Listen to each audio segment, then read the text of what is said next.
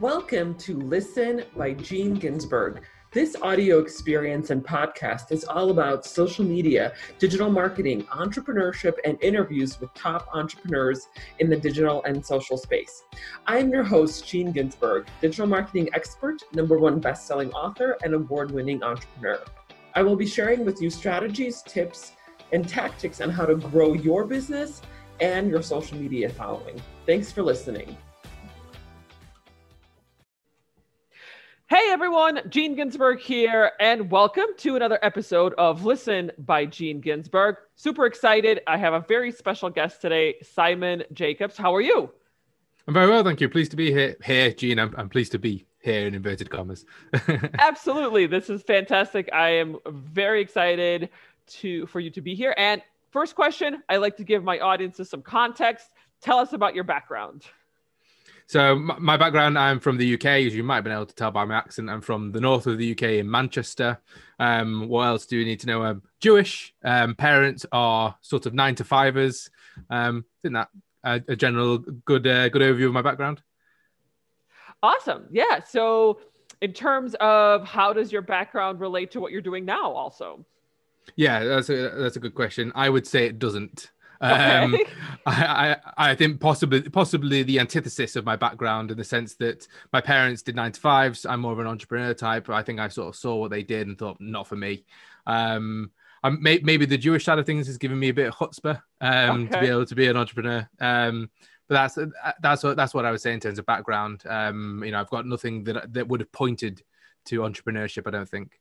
Well, that's not uncommon. I, I have the same exact yeah. experience. And, you know, my parents, very much not entrepreneurial, very much wanted me to have like nine to five job, you know, just get a good job after you're done with your schooling, just stay, yeah. you know, under the radar, don't make any too many like gyrations. And so I was like, nope, not going to happen that's not me. I don't want to do this. So yeah. I, I guess I'm more of a rebel, if you will. And so I decided to start my own business. And I was like, well, whatever they want, whatever is, I guess it's, it's my path. So tell us yeah. about what you're doing now. Yeah, so I run a company called Professional Weirdos, and you just use the word, word rebel, and that's probably sort of similar to the to the professional weirdo side of things. So I had I did actually have a corporate job prior to starting this business. I've had a I've had a scribble career, I, should, I suppose I'd call it, here, there, and everywhere. Um, but Professional Weirdos, I started uh, on the back of a corporate job that I had that really wasn't for me. That really cemented home that uh, the nine to five world wasn't for me, and basically recognized that my previous successes up until that point um, came from me being slightly different, slightly outside the box. And so a friend of mine pointed out to me that if I can bottle that in some way, there's value to it. And so I decided to set up a business to help other people and businesses um, to utilize their own inner weirdo, i.e., their own USP, the, the things that make them unique. And so that's what Professional Weirdos does. Um, so we help individuals and businesses in that context. So, what specifically, how do you specifically help your clients or businesses? So, um, so with a business, for example, it would take um, myself or uh, another another trainer going in, and we'll take um, between ten and twenty people within the within the company through through kind of a course, for lack of a better word, kind of 12, 12 stages. So typically, what we find is in the corporate world, at least, people kind of lose themselves to the job. They lose themselves to the company, usually around the three month mark. And so we we we start, you know, helping them reconnect with that stuff that was exciting in them before they lost that spark, getting them to go out and explore again in the world. Bit trickier now with COVID because you can't actually go outside, but just in general, getting to explore, get that spark back, and then the really important bits that we do at the end is sort of making sure that they can bring that back into the business. So we know it's all well and good being creative, having these wonderful ideas, but if you're unable to sell it back into the business or be able to turn it into a business um, benefit, then it's kind of a waste of time for a business at least. So we give them the tools to be able to sell into the business as well. So presentation skills, confidence skills, feedback skills, etc. And then on the individual side of things, it's a very similar similar basis, except it's more about personal stuff. And then maybe if someone wants to start a business, we give them you know the, the tools to be able to keep that creativity and not lose it. Great. And what is the typical challenge that your clients come to you before they start working with you? What is their problem? And you know, based on your solution the biggest problem is that typically a, a lack of morale um, a lack of fresh ideas. Typically, what companies do before they they bring Professional Weirdos in is bring in management consultants or various other people who you know are there to bring in new ideas. and they quickly realize that these people don't really understand the business. Um, you know, no fault of their own. They're not in. They're not in the business. They bring these ideas that don't quite gel, and fundamentally realize that they sh- it should come from within. And so, rather than bringing outside people, they bring people in to help release the ideas and the energy from within the company. Okay. So how are you different from a let's say a management consulting company or a consultant that comes in and kind of reconfigures things around in a business? So it's so it's less about our own ideas first of all. So typically, what we've seen with management consultants uh, and various other firms, they'll come in with their own preconceived ideas of how businesses should run, how things should do.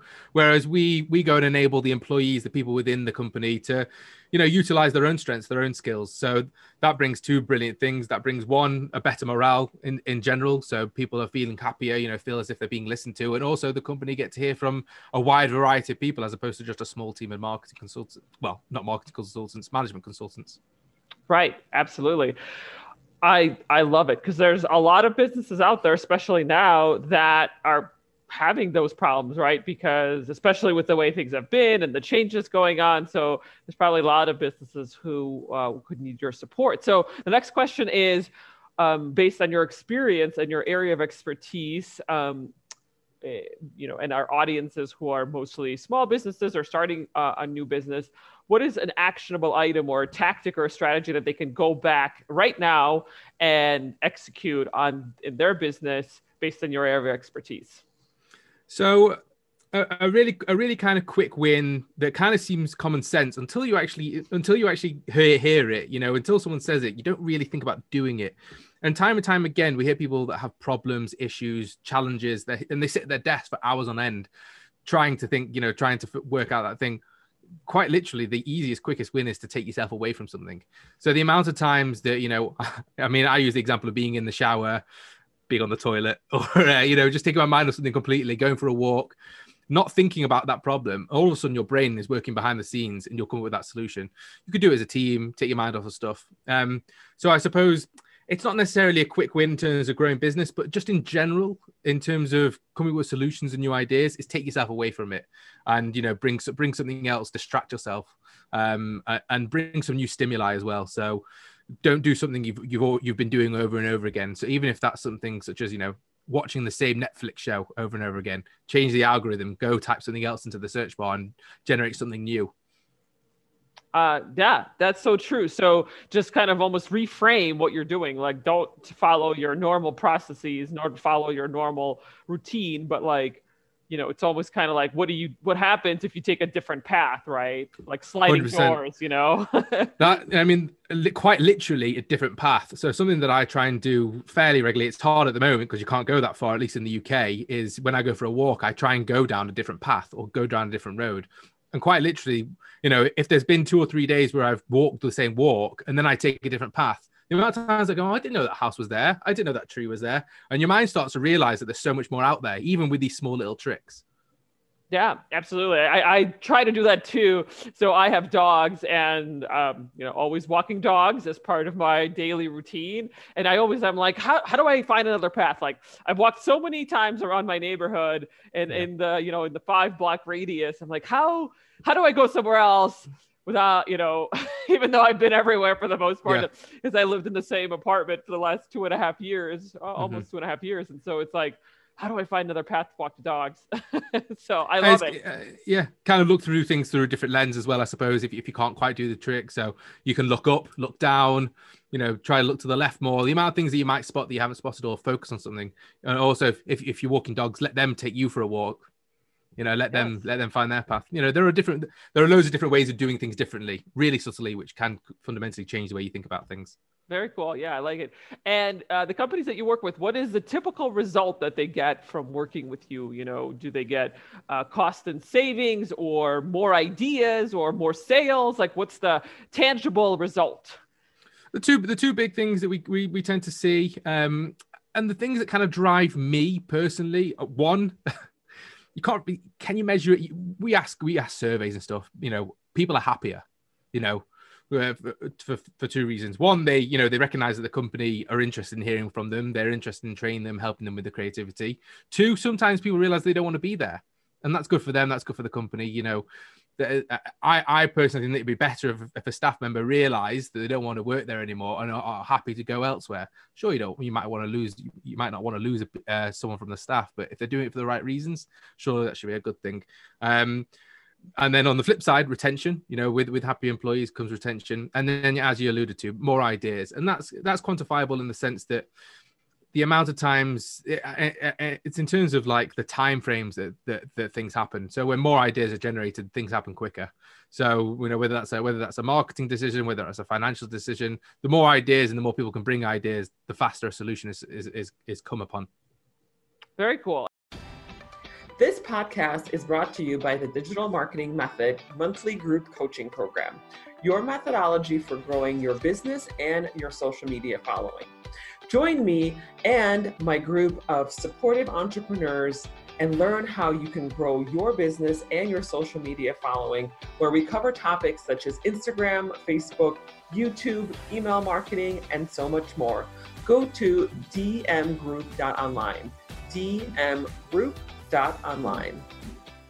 And how, what was your inspiration for this company? I mean, it seems like so I've, I've never actually heard of an organization like yours in the past where i mean obviously there's management consultants and things yeah. like that but what was your inspiration for something for what you're doing now well, my inspiration was on the back of being in my own corporate role, first of all. Um, so I, I, progressed quite quickly within that corporate role. I started fairly low down uh, and got got promoted quite quickly. And um, I don't think I worked particularly hard.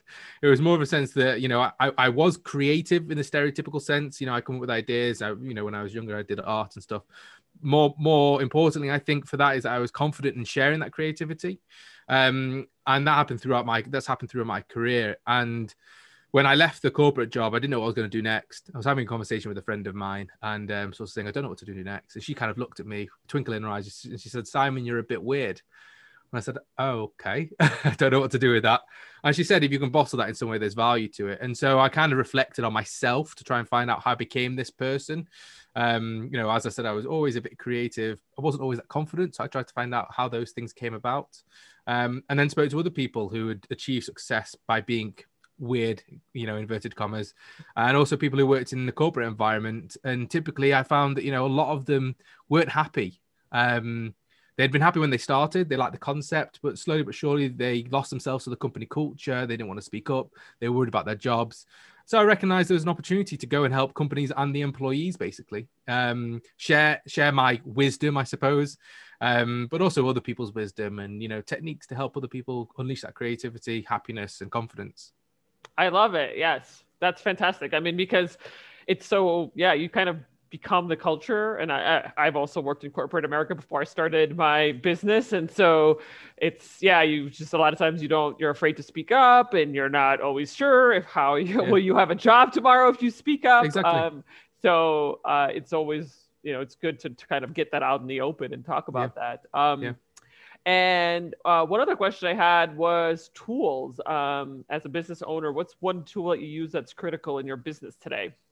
It's funny when I saw that when I saw that question, I heard it again. Um, now the, the immediate answers are usually, I imagine, are usually digital. You know, um, yes. whatever it is, Sprout Social, whatever it is.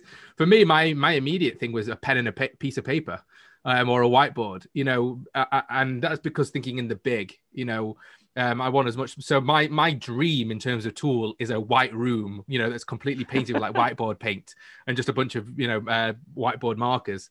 Um, that would be my tool generally. You know, a piece of paper and a pen is it's so valuable and we don't use it enough anymore because people are on you know laptops etc the amount of um, energy and creativity that can come just from making a doodle or something is invaluable so that's an, that's another piece of advice i'd say you know if you're trying to come up with new ideas get a piece of paper out and start doodling start writing down words and things you don't know how, how much it'll trigger I, I, so that's an interesting point because yesterday I was interviewing somebody for the podcast too, and that was his tool. He said oh, right. whiteboard. He did, and usually the responses I get are like digital and stuff like that. Yeah. But his uh, also was a whiteboard, and that's amazing. I I have to say I'm I have not used a pen and a piece of paper except to sign my name and a credit card receipt probably in I don't know how many years. Uh, so I'm one of those people who is like everything's in my computer, everything's digital, everything's in the cloud. Uh, yeah. I probably should start doodling, but I uh, I used to do that. I used to have pads of paper, but yeah. they like they always just got lost and I never went back to them. So I'm like, I don't know if it's that really an or for me it was just not maybe the best organization. Um, yeah, no, d- don't don't get me wrong. I'm I'm, I'm massive, you know, um huge tech fan. Uh, you know, I embrace it as much as possible. But for me, at least with my with my with the way that I work, and also when I go into corporates and get people to do weird and wonderful things, to have something tangible as well to feel is always nice as well. Um, so yeah, I would I would say if you're ever doing anything creative, try and do it with your hands as opposed to on a on, on a on a digital thing, sure. unless you have a unless you have a massive whiteboard. That's your dream for your business is to have a room. Just all four oh. four full walls are going to be whiteboards. yeah, beautiful. um, cool. And then the last question I always like to ask uh, my guests is a very open-ended question: is what is your prediction for the industry? And that could actually be your industry specifically. It could be uh, AI, self-driving cars, terraforming Mars. However you want to go in that path is up totally up to you. Uh, thank you. Yeah, no, I, I, I wouldn't necessarily that I, I wouldn't necessarily say that I have an industry per se. You know, as you as you identified earlier, know that there aren't that many businesses that do, at least not I found that does does exactly what we kind of do. Um, I think it, two industries in particular, or two kind of things I can talk about. One is like virtual um, virtual meetings and you know uh, speaking and stuff i think i think that'll become more and more epic more and more prevalent. So you know with, with covid and everything people have started work remotely. A lot of businesses have shut their offices completely. Some have gone to a hybrid model. Um, so i think the virtuals the virtual side of things and making sure that team remote teams uh, morale is still there still exists that company culture needs still needs to exist. Um, so the future of that will be epic as more and more companies get involved in it and then um, in general, I think that um, the the more companies realize that remote is viable, more people will do it. Um, so I think I, I, think those are the two things that I kind of see definitely happening personally. Um, and also, sort of things I've experienced as well. You know, the amount of companies that have got in touch and saying we've got you know X amount of, X amount of employees and we don't know what to do with them. They're all working remotely. You know, they're not they're not spoken to each other in six seven months. How do we make them smile? Yeah, that's true. Um, that's also another challenge for, I guess, your organization, right? Is how do you then get past the COVID thing and the past the virtual thing? Because yes, you had challenges when you were everybody was in the office, but now you have even more different, bigger challenges because everyone's yeah. remote. So but I totally agree. I think that that is. Uh, I always thought that this was going to be the case. Not that there was going to be a COVID, but that like eventually things will be coming into a virtual space. Um, I thought it was going to be, you know, it was moving in that direction, but I, I just thought that it was going to take longer. But it just like yeah. COVID, just like it totally hit it, and it just accelerated it by I think five years. So I totally agree with that. That it's going to. It's. I mean, it's already. It's already there. It's already here. Yeah. So I I love your perspective on it. Um, cool. And the last question I always ask is, how can our audiences get in touch with you or get a hold of you? Yeah, um, best place actually is probably LinkedIn. Um, so a typical professional weirdo fashion. My name on LinkedIn is Lord Simon Jacobs. Um, there's a whole other story about that, but you can probably hear that on other podcasts and blogs and stuff about me. Um, but yeah, that, that that's my best place to get in contact with people. I've recently been um, having one-to-one chats with all my connections as well. So reach out and I'm always happy to have a conversation with people in any way, shape, or form. I just love it. It's another one of those things that kind of changes my day. You never know who you're going to speak to, you never know where they're going to be, what they're going to do. So I absolutely love that. Absolutely. I love it. Thanks so much, Simon Jacobs. Thank you for being here. And I love what you're doing. Professional. My pleasure. Thanks, Gene.